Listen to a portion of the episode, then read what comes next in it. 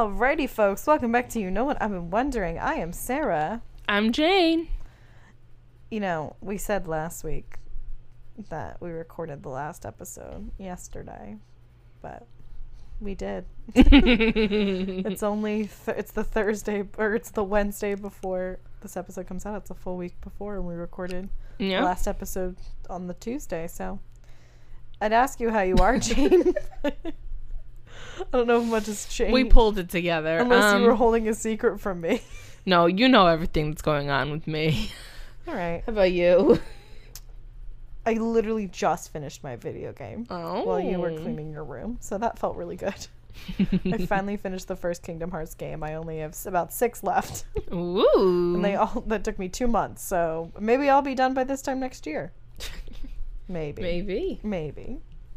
You never know. You But that felt know. pretty good to finish a video game. It's always a good feeling. Except every single video game, when you finish the game, Do you the feel like end credits emptiness? are like 10 minutes and you're like please just let this be over and you can't skip them and i understand that they want to give credit to all the amazing Yeah. people that worked on this game and all their incredible hard work but oh my god it's so annoying it's, it's the last thing you want to deal with and kingdom hearts has these crazy long cutscenes it's like half of it's a movie and because it's kind of for kids it's like really slow and so corny and you're just like oh Mhm.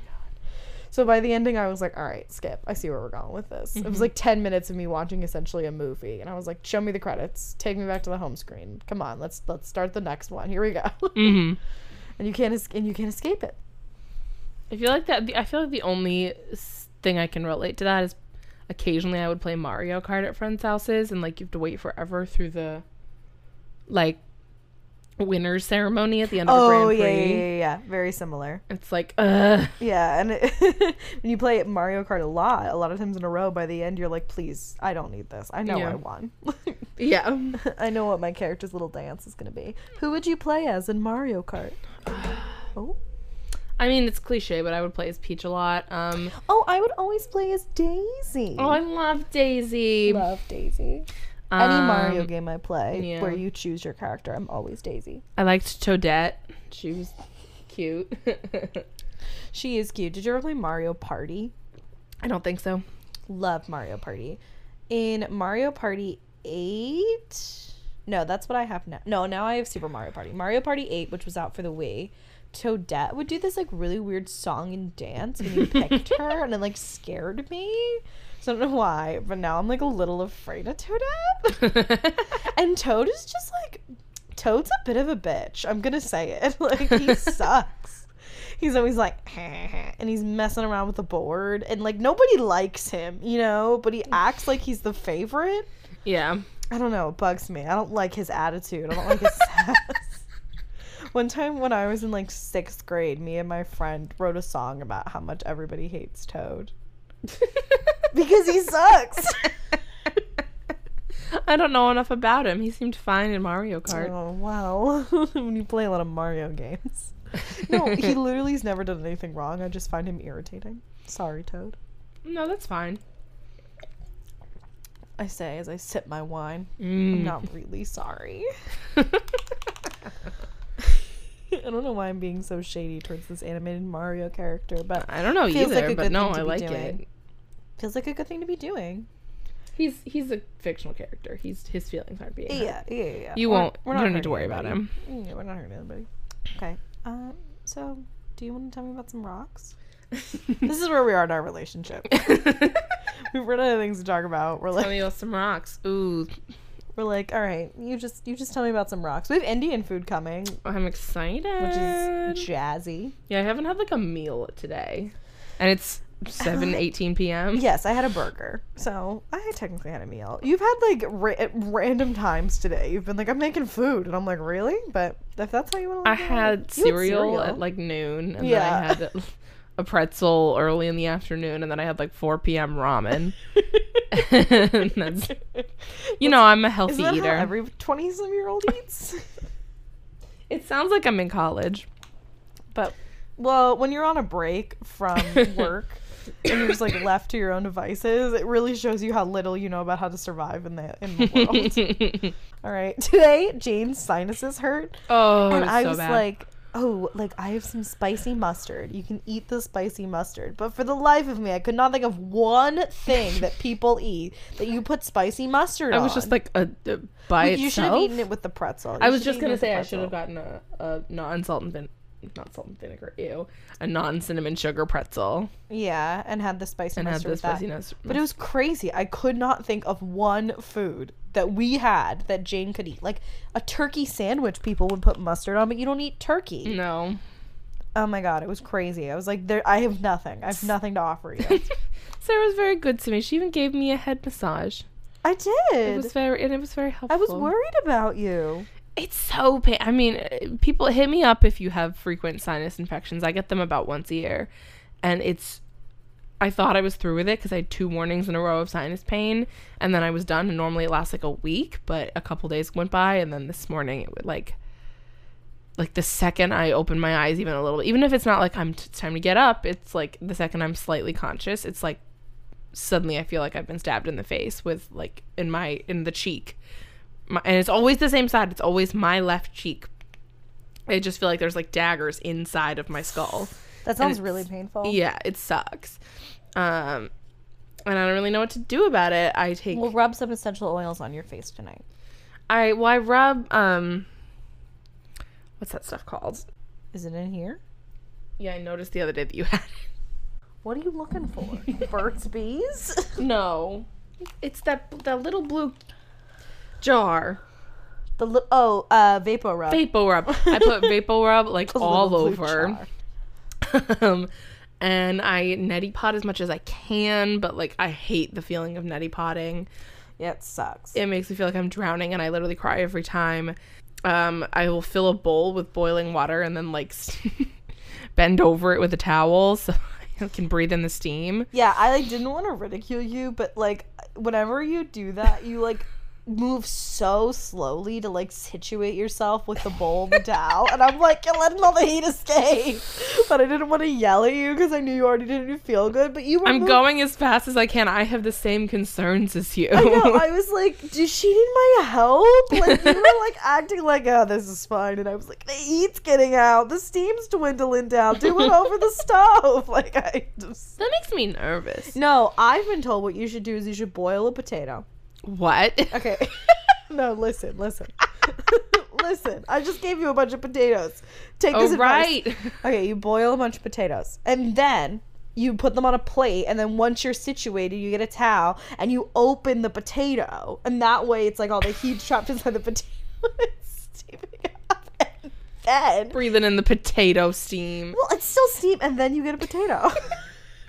so it's a health remedy and a snack. So, should can you tell me about rocks? Oh yeah. You rock. No, we'll get thanks. we'll get started talking about Our rock structures. Which I've never been to, and you haven't either, right? I haven't, but it's on my bucket list. I Same. I really want to go someday. And now I've, uh, after doing this research, I have a specific day I want to go. Oh, Although it's probably really crowded then. But so Stonehenge is in southern England and it is comprised of roughly 100 massive upright stones placed it's a hundred stones. about yeah, I didn't know that. uh, placed in a circular layout. Which yeah, it does sound like a lot. But I guess In if you count it never looks like that many. Well, there's no, there's the one the big ones that are on the outside, and then there's another little so- circle on the inside, Oh, and then there's like a stone in the center, and I'm sure there's a lot of little stones on the ground that aren't as visible from the Mm-hmm. Right. pictures you look at. Right, that makes sense. It's a very popular tourist destination. About one million people visit Stonehenge every year, Oh, and that number really like started in 1986 and remained that way. Like in 1986 it went up because UNESCO which is a branch of the United Nations which is the United Nations educational scientific and cultural organization they made it a uh, UNESCO World Heritage Site which I think it just essentially means that it's being protected for yeah, it's, it's protected by the UN, is what Yeah. it means. I have a list of all the UNESCO World Heritage sites I've Yeah. been to. They're really cool. Yeah. Yeah, but in 1986 it was made uh, a UNESCO World Heritage Site and so because of that the tourism really was boosted then and since 1986 it's pretty much been one, a million people a year Mm-hmm. every year go to visit there. And it's not just tourists like a lot of archaeologists go A lot of geologists go to study it because there's a lot of mystery around this Yeah. particular thing. And like, get ready for how old it is because I was not prepared. Ooh, I'm excited. Yeah. Can they tell how old the rocks are? That's how they know how old it is? Or Yes. Okay. A majority of scholars believe that it was most likely some sort of burial ground, but they don't know exactly what sort of purpose it would have served other than having bodies there and marking that. Mm-hmm. It could have had a variety of other purposes that we just can't really know about because again, it's so old Right. that there's just no written documents to About what read about what it was yeah. what was done at that site. Right. And the biggest mystery is how could a civilization without modern technology or get this, even the wheel Right. have produced such a large monument, especially considering that some of the stones from the inner ring have been traced to the Preseli Hills in Wales, which is 200 miles away. That's crazy. They people are baffled at how they could have possibly gotten there. That's so Yeah. interesting. Archaeologists believe that it was constructed in several stages, but the first one occurred 5,000 or more years ago, Oh my god. like BC. Yeah. Three that that's like 3,000 BC is what we're talking about right now. That's crazy. Yeah. That's so cool. The first stage of construction was done by Neolithic Britons who used primitive tools, probably made from deer antlers, Oh. to dig a large, massive circular ditch and bank or henge on Salisbury Plain, which is where it is, which is literally just a large ring that was dug in the ground.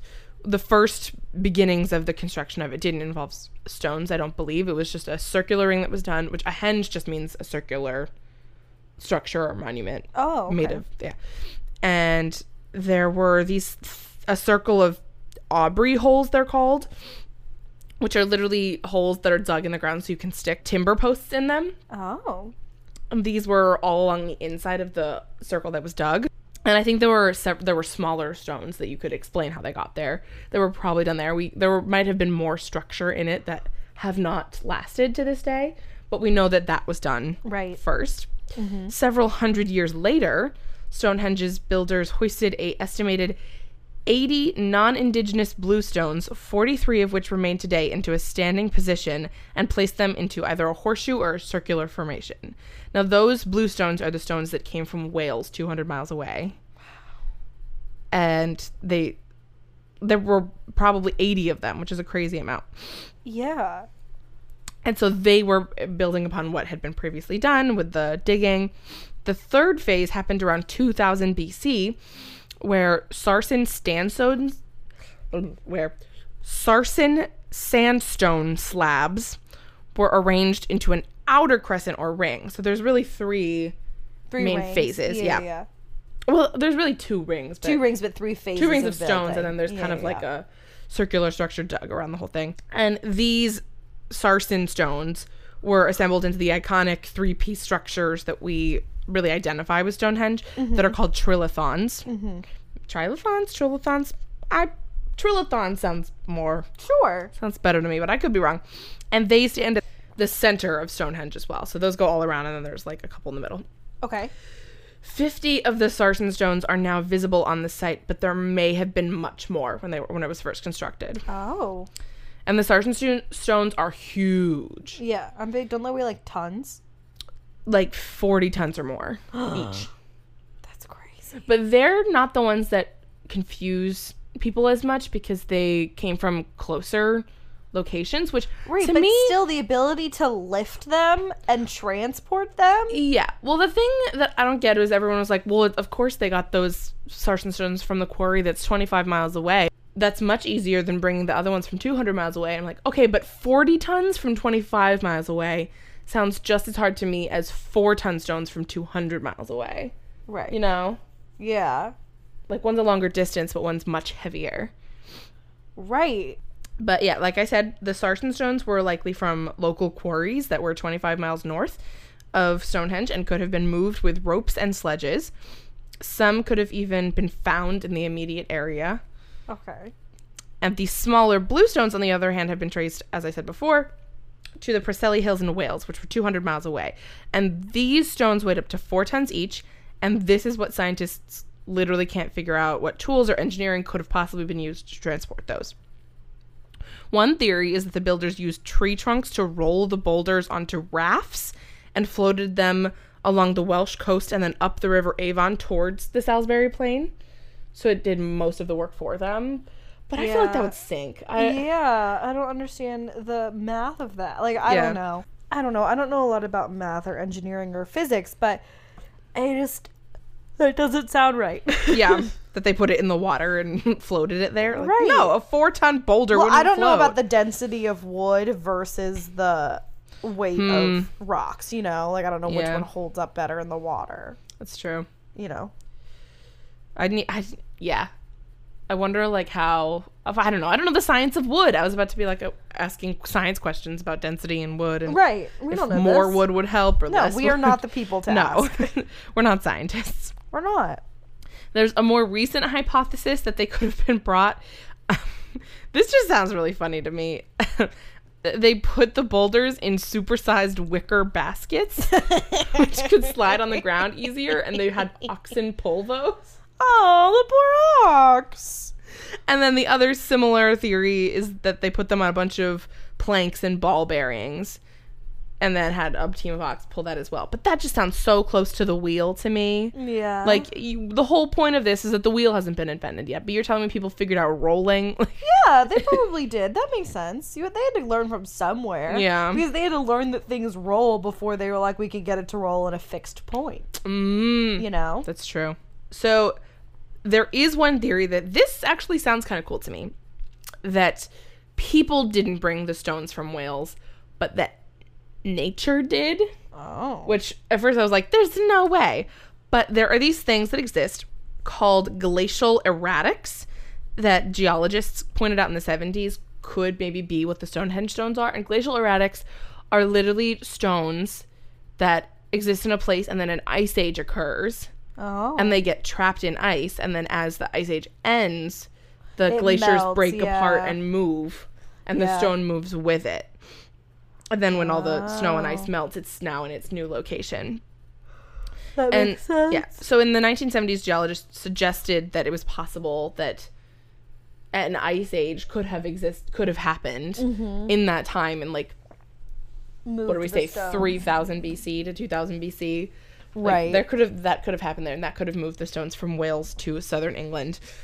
But Right, archaeologists are pr- kind of skeptical of this theory mostly because it was such a precise number of stones Mm-hmm. and such a uniformity to them, I guess. Right, and also that like they've never found any other of these types of stones in that area. Exactly. right? Like if there So were more, like- then where are they? Right. What don't right, we know right, about right. them? Like eh, they used all of them. Like yeah, you're telling sound- me you, you got the precise number amount and it was like 80 and 50. Like right. those are such good like exact numbers.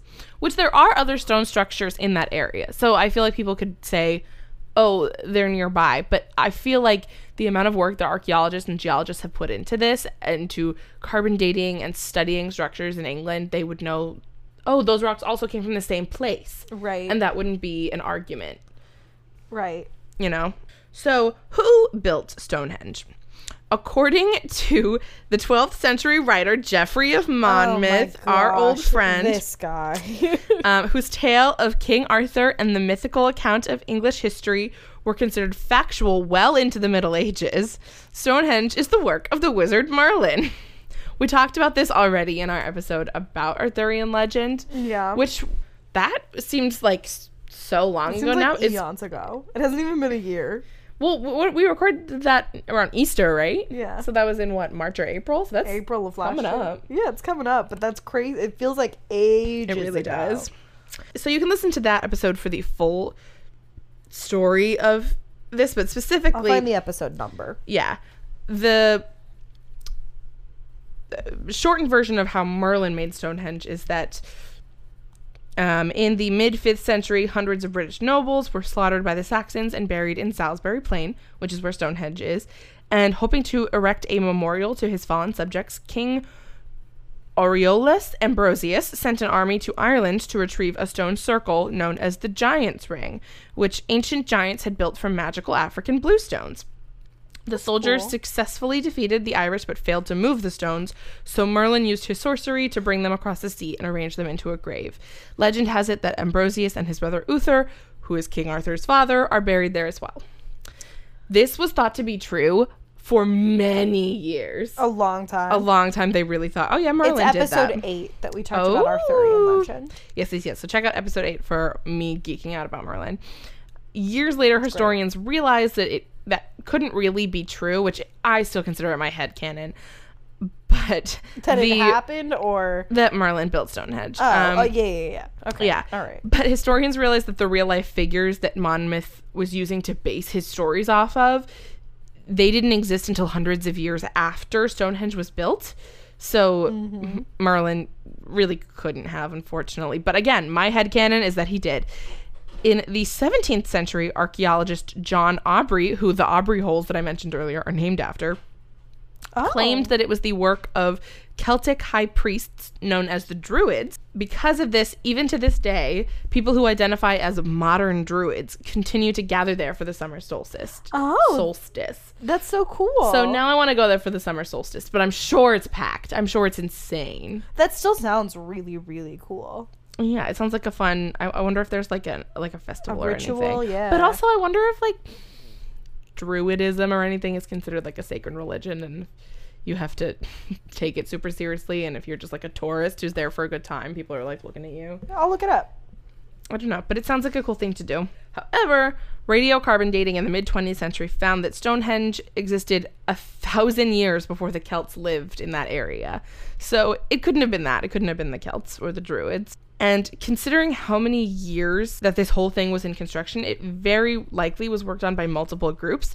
I thought I had said this already, but based on the dating of the different areas of construction, the building of this structure lasted 1500 years. Whoa.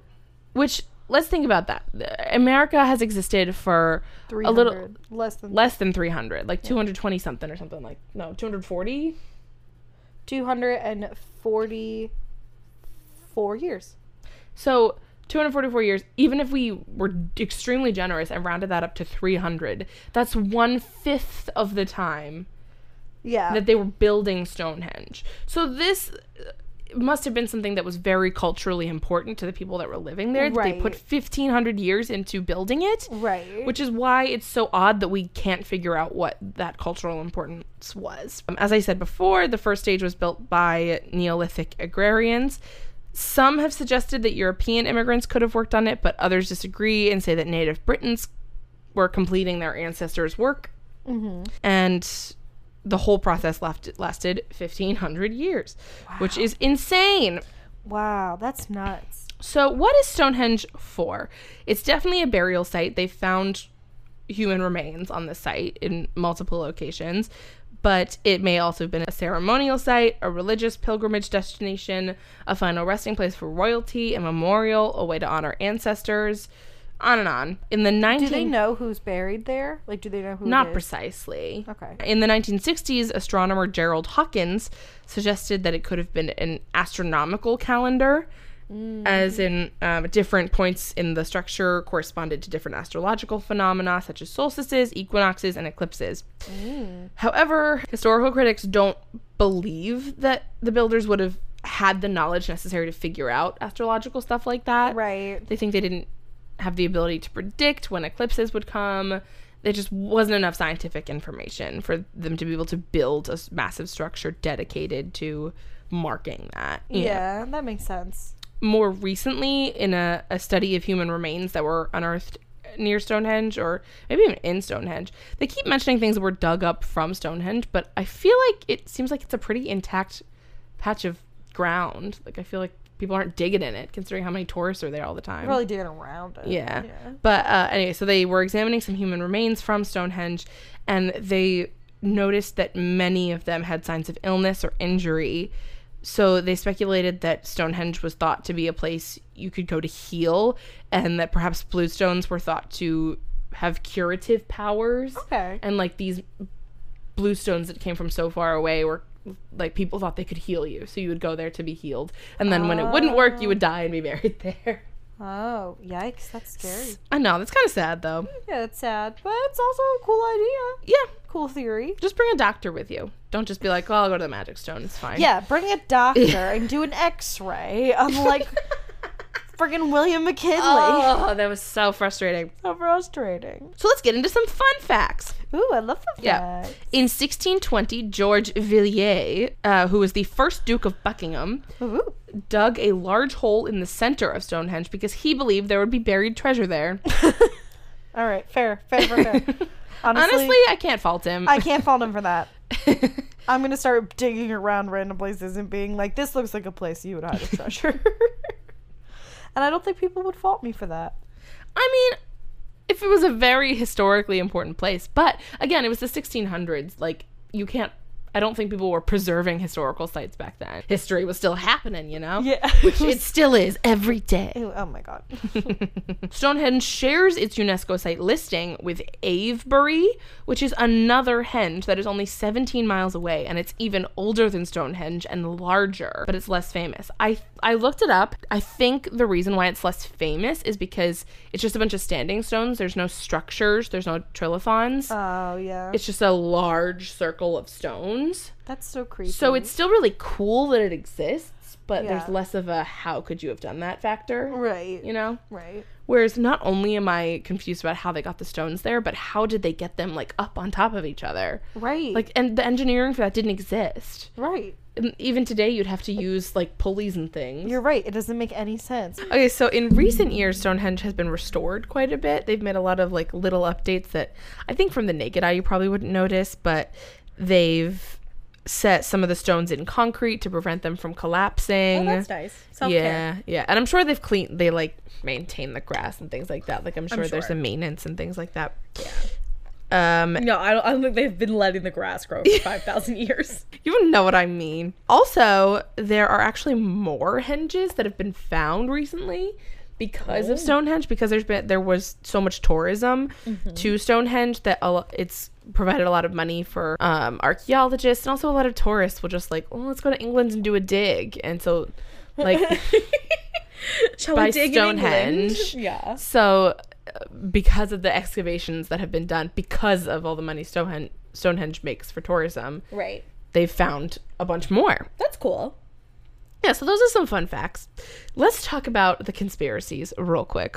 Ooh, my So there, yeah, there are two theories Mm-hmm. that could potentially explain things. The first one is our favorite aliens. Love. Love, love, love. Yes. Now, some of the biggest stones I said are up to 50 tons. And because it's so old, we have literally no idea how they could have possibly moved them so far. The time that it was built, the wheel literally hadn't been invented yet. And it might have been possible, but it doesn't to roll them on large rocks, but it doesn't explain how anything could have been lifted. So, in 1968, this guy named Eric von Daniken wrote this book called Chariots of the Gods question mark which mm. argues that many ancient megastructures, Stonehenge, the pyramids, and the Easter Island statues, were all built using knowledge and technology given to humans by aliens. I love this theory. Yes. So that is a theory. There's really not any evidence behind it, but people are like, "Oh yeah, aliens must have helped." Because how? e- Because how else? It's so heavy. It's so heavy.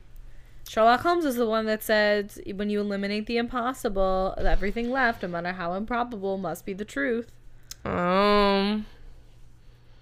So you think it was aliens? Yeah. that what you're saying? I yes. I, think, it was aliens, is more likely than what um, the next theory is. Oh. the next theory is that there used to be this race of giants on Earth called the Nephilim. Oh, now this is a new information. Yeah, it's a biblical creature oh. because this creature was wiped out by Noah's flood. Oh. But according to this legend, I guess you could say, there used to be giants on Earth and they were so large and they were strong enough that they could have done it. They could have moved the stones and made Stonehenge. Now that's interesting. Now, interestingly, there is a depiction of Stonehenge found in a copy of a medieval history text. And it's the oldest written record of Stonehenge. Okay. Uh, but it come and it comes from the 1100s in this history history text called Brut, and in it there is a depiction of a giant shown helping Merlin construct the monument. So it Oh. kind of, you know, combines the two things That's interesting. in a fun way. But there, Hmm. again, like the aliens, there's no evidence. I think aliens is more likely than giants. I think it was aliens. But maybe it was giant aliens. aliens, quite frankly, I think aliens built Stonehenge and the pyramids. I really do. Um, I don't know about the pyramids. I feel like Oh, we're gonna cover it. I'll convince you. okay. I will. I'll convince you. I mean, we all know that the Black Knight satellite's up there, so Right. maybe they, that's where they went. exactly. They're just checking out, waiting for us to react, waiting for us to figure it out. Like, oh, it was you. They're probably frustrated. They're like, how We these people don't believe believe that we exist. These, these fools. That's what I think. I guess we are fools. Well, I mean, aliens for sure exist. It's just like whether or not they've been to Earth Mhm. is the what thing you got to convince me. Right. You know. Right. But yeah, there's really no evidence for aliens, but also there's no evidence really for anything else. So no one really knows anything for sure. The druids are kind of acting like it was them and like, you know, live your life, have fun. That festival, that summer solstice thing sounds fun.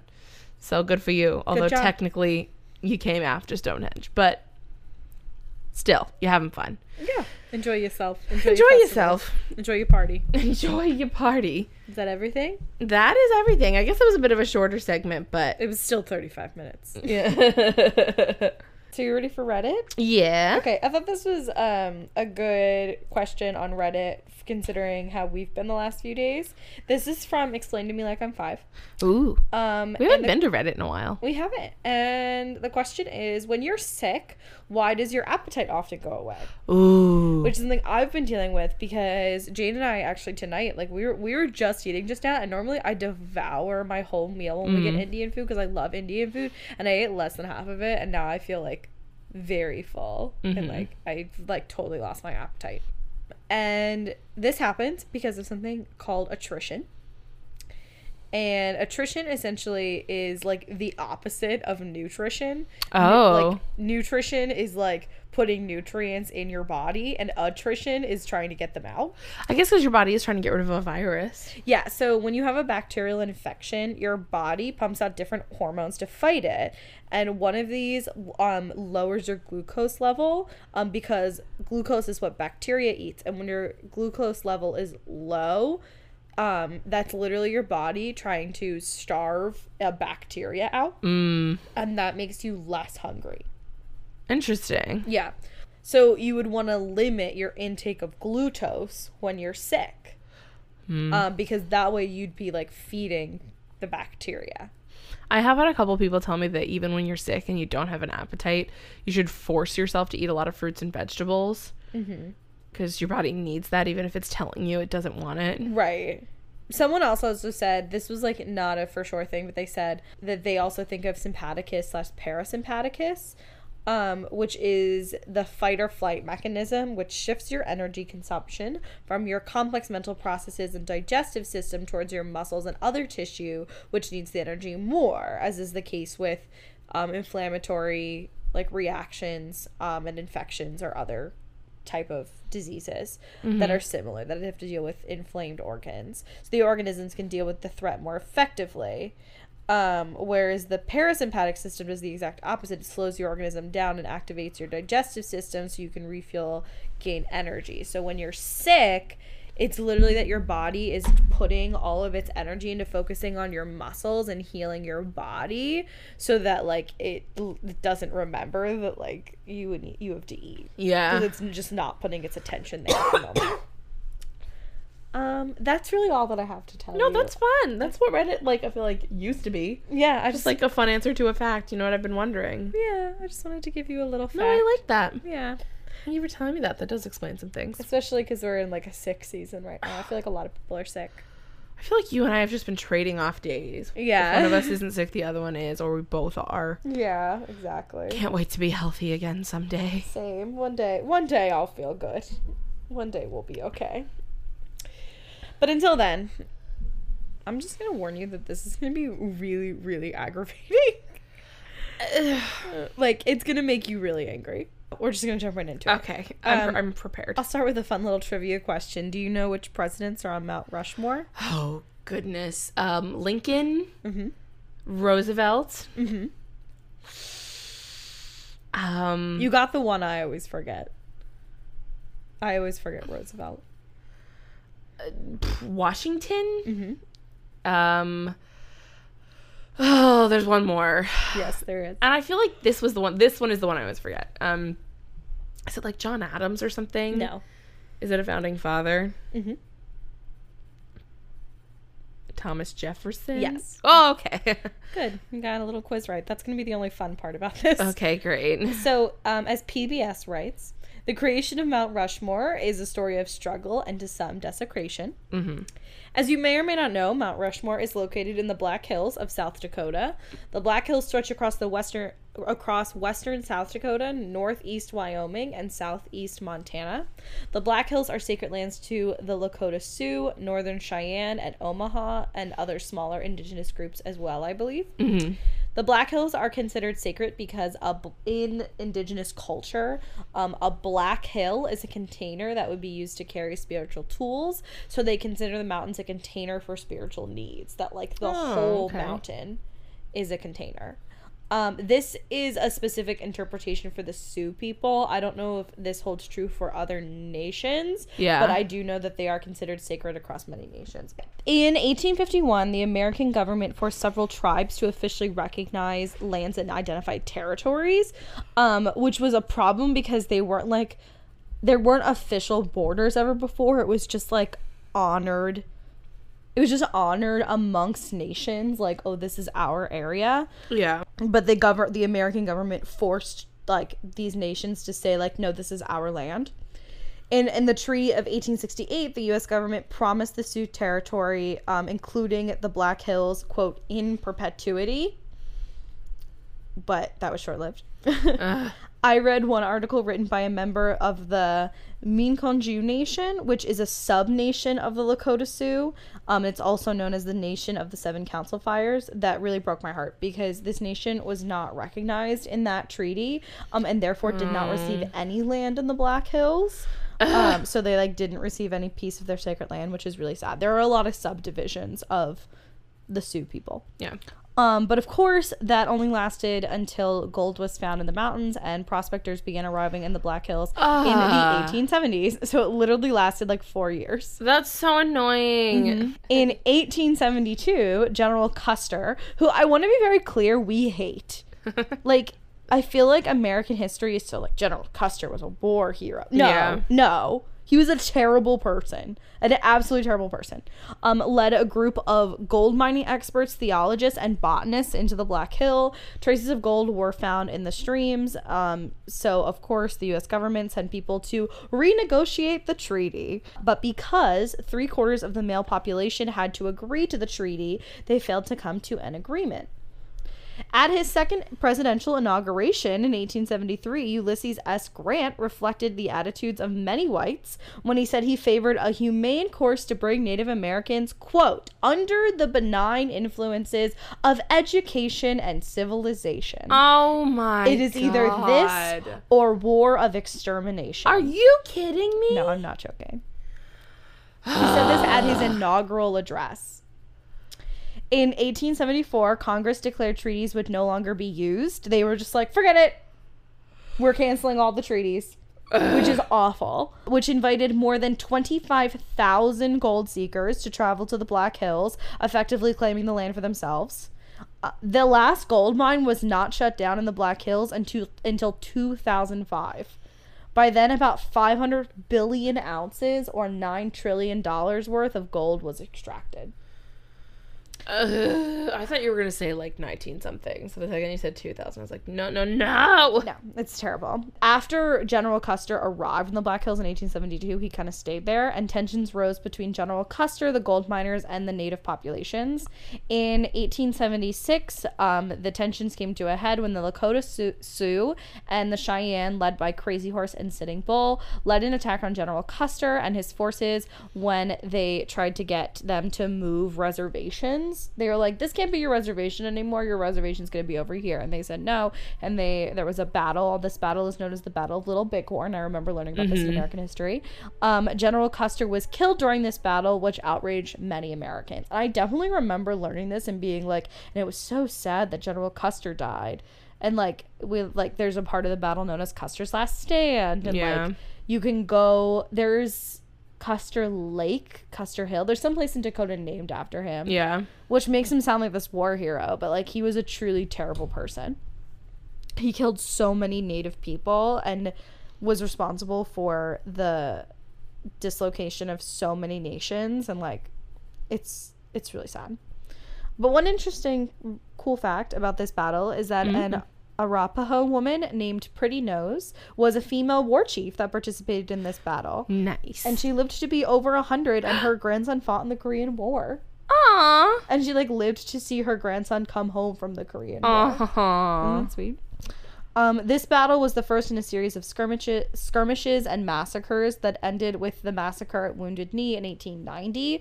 Although some refer to this as the Battle of Wounded Knee, it was really a domestic massacre of several hundred Lakota people, half of whom were women and children. The army and government, however, really sold this to the American public as a battle that, like, a, as a casualty of war. And it wasn't until many years later that people found out how many unarmed people had been killed. Like, they had literally no idea. They thought it was just like, oh, they fought with uh army, you know, but Yeah. no, it was a massacre. Um, they killed a lot of civilians and unarmed men. In 1888, North and South Dakota were admitted to the Union, um, and because of this, the Sioux were forced onto reservations in order to become U.S. citizens. They were not considered U.S. citizens unless they lived on a reservation, which is so messed up. Those factors drove the Native nations to leave the Black Hills with the knowledge that if they returned, they'd likely be killed. That's just. Uh. Yeah. it's terrible. Mount Rushmore was named by New York lawyer, lawyer Charles E. Rushmore, who traveled to the Black Hills in 1884. He asked a local man for the name of the mountain, but it had no name because the area was just known as the Black Hills, Mm-hmm. um, because it had been native lands for so long. Charles Rushmore decided that he was just going to claim the mountain as under his name. So from then on, it was called Rushmore Peak. He was like, "Well, I'm going to make it mine," with a complete disregard for the sacred lands and the sacred name. And Yeah. he's just like, "Nope, my mountain," and they called it Mount Rushmore. In the early 1920s, state historian, so this is like 40 years later, almost 30 years after the Battle of Wounded Knee, state historian Doane Robinson wanted to boost tourism to the Black Hills, so he thought it would be a good idea to carve history heroes of the West into the side of the mountain. Um, he originally wanted to carve Red Cloud, who is a Sioux chief, um, into the side of the mountain, but that didn't follow through. I couldn't find out why, but I think part of it was because the Sioux didn't want white men to carve one of their ancestors into a mountain for tourism, Yeah. especially in a land that they were not allowed to own. Yeah. Also, I feel like we need to just be done. Like I, we don't need anybody else in Mount Rushmore. well, no, this is like before Mount Rushmore was Mount Rushmore. Oh. yeah, like this was I his see. original idea. I thought you meant in addition to. No, no, he w- that was his first idea. Okay. But then Robinson contacted Gutzon Borglum, um, an American sculptor who was at the time, uh, th- get this, working on a carving of Robert E. Lee into the face of. Stone Mountain in Georgia. Borglum was actually forced to abandon that project, and he's the one that suggested George Washington and Abraham Lincoln as subjects. And then he later added Thomas Jefferson and Theodore Roosevelt to the list. In 1925, Borglum identified Mount Rushmore as his desired sculpting site. Native Americans and environmentalists voiced their opposition, but Robinson, Rapid City Mayor John Boland, Senator Peter Norbeck, and other notable figures worked tirelessly to raise the money to complete the project. And President Calvin Coolidge traveled to the Black Hills in 1927, and there he was convinced to deliver the official dedication speech at, Rou- at Mount Rushmore on August 10, 1927. So nobody cared what the Native Americans had to say. Um, carving Mount Rushmore required a lot of dangerous work. It took 400 workers and they moved around 450,000 tons of rocks. But surprisingly, nobody died. Yeah, that Which, like, like considering how much least have gotten dynamite they used, they used a lot of dynamite, and no one died, which uh, it's actually kind of impressive. Um, used good safety. Good safety. Uh, no. Live to might get it. On July 4th, 1930, I'm skipping right over it. A dedication ceremony was held for the head of George Washington. He was finished first. Workers found, after this dedication ceremony, workers found the stone on the right of Washington's head to be too weak. So originally, like, it was supposed to go the other way. um, so Jefferson's head had to be moved to the left. Um, Jefferson's head was dedicated in August 1936. President FDR did attend the ceremony. Lincoln's head was dedicated in September 1937, and Theodore Roosevelt's head was dedicated in July 1939. Borglum died in March 1941, ahead of the final ceremony in October of that year, so he left his son to complete the finishing details. We're going to go back to some sad stuff now. Uh, okay. The native people have an issue with Mount Rushmore for three reasons. One, it was built on the land the government stole from them. Yeah. Duh. Two, the Black Hills are sacred ground, as we've mentioned. And three, the monument celebrates European settlers who killed Yeah. Native Americans and appropriated their lands. Yeah. Like, th- first of all, thank God Andrew Jackson isn't on there. But also, like, the others were not better. Yeah, I, I Especially Theodore Roosevelt. Yeah, I was reading one tweet the other day that was like, "We love Lincoln uh, generally as a country, and of course, it, it's wonderful that he, you know, abolished slavery, but he was not. He didn't treat the Native Americans very well, and he didn't really do anything to help the Lakota Sioux people. So it's not. They don't.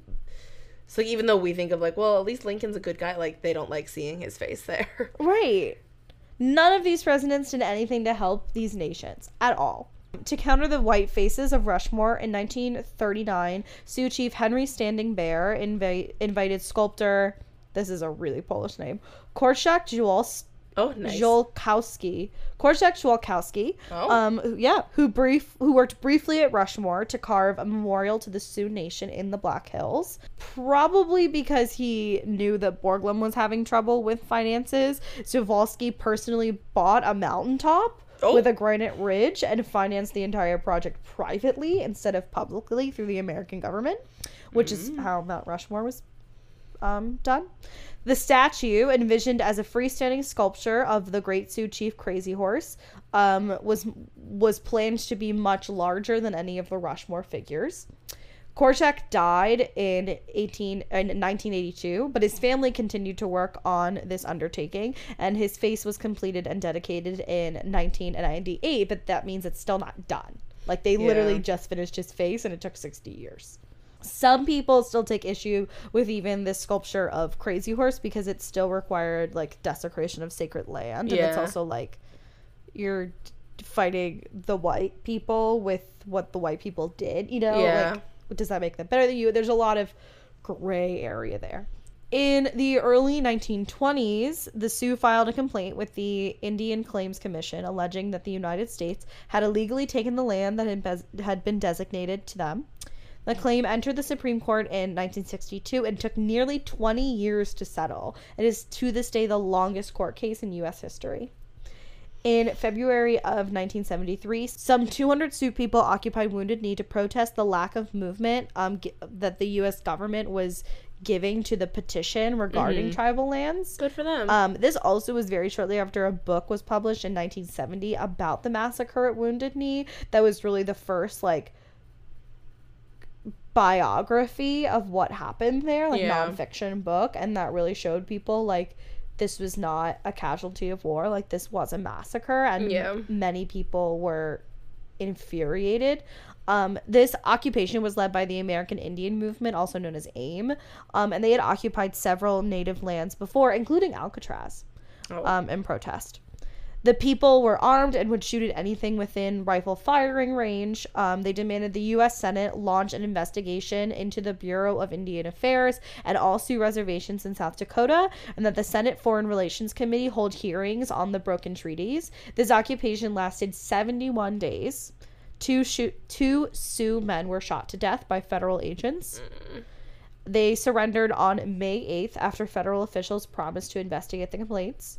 And then on June 20th, 1980, the Supreme Court ruled that the United States had violated the treaty. Um, and in that in that proceeding, the Supreme Court said, quote, a more ripe and rank case of dishonorable dealings will never in all probability be found in our history. Jeez. They argued that they could not give back the land, however, um, because it is occupied by U.S. citizens and it includes the National Monument of Mount Rushmore. So they were like, I mean, don't displace anybody, I guess, because like that's the lesson we should have learned. But te- like, can we maybe just like let them rename things or give them legal ownership. Yeah, no, it's like, but it's so messed up that they were like, oh, but we can't give it back because we put Mount Rushmore there. Like, are you kidding? A reason, yeah they didn't have permission to put Mount Rushmore there. Yeah. It makes me so mad. The government set aside $102 million in, compensa- in compensation, which continues to grow and is now past worth $1 billion, but the Sioux have never collected this money. Um, and they don't, they don't have any plans to, as far as I know. The tribes do not wish to collect the money because the land was never for sale, and they yeah. don't want to equivocate the value of such sacred land with a price. They don't want to put a price on something that means so much to them in their culture. Yeah. And in their religion. Like that's just wrong. Like it's just wrong. The Sioux tribes have always maintained this is a quote. Um, the Sioux tribes have always maintained that the confiscation was illegal and the tribes must have some of their ancestral lands returned to them, and they've maintained that position since 1877, said Mario Gonzalez, who is a general counselor for the Oglala Sioux, Tri- Sioux tribe um, and he devo- he's devoted much of his career to the issue. In August 2009, President Obama expressed interest in settling the Black Hills land claim dispute. He did not want to force the Sioux to take money to settle the dispute. He, he agreed that that was not the answer. President Obama signed a bill allowing agencies to submit paperwork that would allow Native American tribes to participate and influence decisions that would affect tribal life. Mm-hmm. So even if they were not did not have official representation in the government, they would still be part of the consideration for laws that would affect their land. Yeah. Without having like representative democracy, if that makes sense. In 2012, UN special reporter James Anaya, yeah, conducted a 12 day tour of Native American lands. Following this tour, he recommended the return of the Black Hills to the Sioux. Like, the UN was like, you should give it back. Um, but to this day, the dispute is still unresolved. Um, however, this is a little bit of a. I'm going to end on a high note, I oh, guess. If okay. There, if there is one. In March 2012, an area known as Pe' Sla, which is considered the heart of the Black Hills and therefore the heart of the sacred land, was purchased by four tribes. Um, in 2015, they began reintroducing buffalo into the land um, to try to get it back to its previous state. Mm-hmm. This land is looked after, like I said, by four separate tribes. In 2016, it was placed into trust status with the help of the Secretary of Interior so that it could be protected and no longer purchased by anybody else should that tribe cease should any of the tribes cease to exist mm-hmm. like it mm-hmm. would always be the property of native nations yeah so they were able to claim and now have ownership over the most sacred part of the land, but there's still like a really long way to go to in order for them to have like true claim over the land that is theirs. It's just so frustrating that they have to do that. Right. Because it's like the US is like, "Oh, but we live here." It's like uh, uh, uh, Oh my gosh, it's so. Did you live here first though? No. But it's like they're they're complaining about something when like that's literally what we did to them. I don't know. Reading this whole thing just made me so, like it made me so angry. The lack of consideration yeah. that throughout American history we have had for Native people is so it's so disgraceful. It's, it's terrible. Yeah, and that's true in so many other countries too. Like Australians' treatment of the indigenous people there is not great. You know, like that's so true, and it's just, mm-hmm. it's so awful to see what colonialism did to these native nations. Like, it's heart, it's heartbreaking. Yeah, and like it just makes you so furious and like the so many articles talk about Mount Rushmore being like the heart of America and like yeah. the pride of democracy, a shrine to free. One place calls it a shrine to freedom, but it's like No. so many people were massacred on those lands to mine gold and like it's so it's really sad. It's just really really sad. it is very sad. It's a really it's a really sad story. Um so that's why it's important that we remember who lived on the lands before us and like who- Yes. who- like what people suffered. Yeah, and with like a presidential election coming up, like, don't be using the phrase like, "Who should we put on Mount Rushmore next?" Like, Right. we're done. We're done putting stuff on there because we've we've heard enough people. Right, we've desecrated enough of their land. Yeah. Like it would, shouldn't even be there in the first place. Oh, it's so sad. hmm It's so so sad. It is. So that's everything about that. Thank you so much for listening. You can find us on Instagram, Twitter, and Facebook at YKWIBW Podcast. You can check out our website, I've been wondering.com. If you like what you're hearing, you can donate to us on Patreon at patreon.com slash YKWIBW, or you can donate to us on Anchor directly through the link in our bio, or you can leave us a five star review on iTunes. All those things are awesome sauce. And finally, if you have something that you've been wondering, you can email us at I've been wondering podcast at gmail.com and we'd love to put it on our show. Jane, do you want to know something cool? What's cool? Next week's our 50th episode. No way. Yeah. So when we did 25 episodes, we picked our own topics. we did. Yeah. You don't remember that? Oh. I did Titanic, you did Amelia Earhart. Oh. Do you have any memories? No, I. I Okay. remember. I remember that episode. I just didn't remember that that was the reason why we did that. I also don't remember choosing that for myself. yeah, you chose it for yourself. So for 50, should we do it again? Sure. Surprise each other? Okay. Okay. So next week's topics are going to be a bit of a surprise. Ooh. Alrighty. Thank you so much for listening. This is You Know What I've Been Wondering.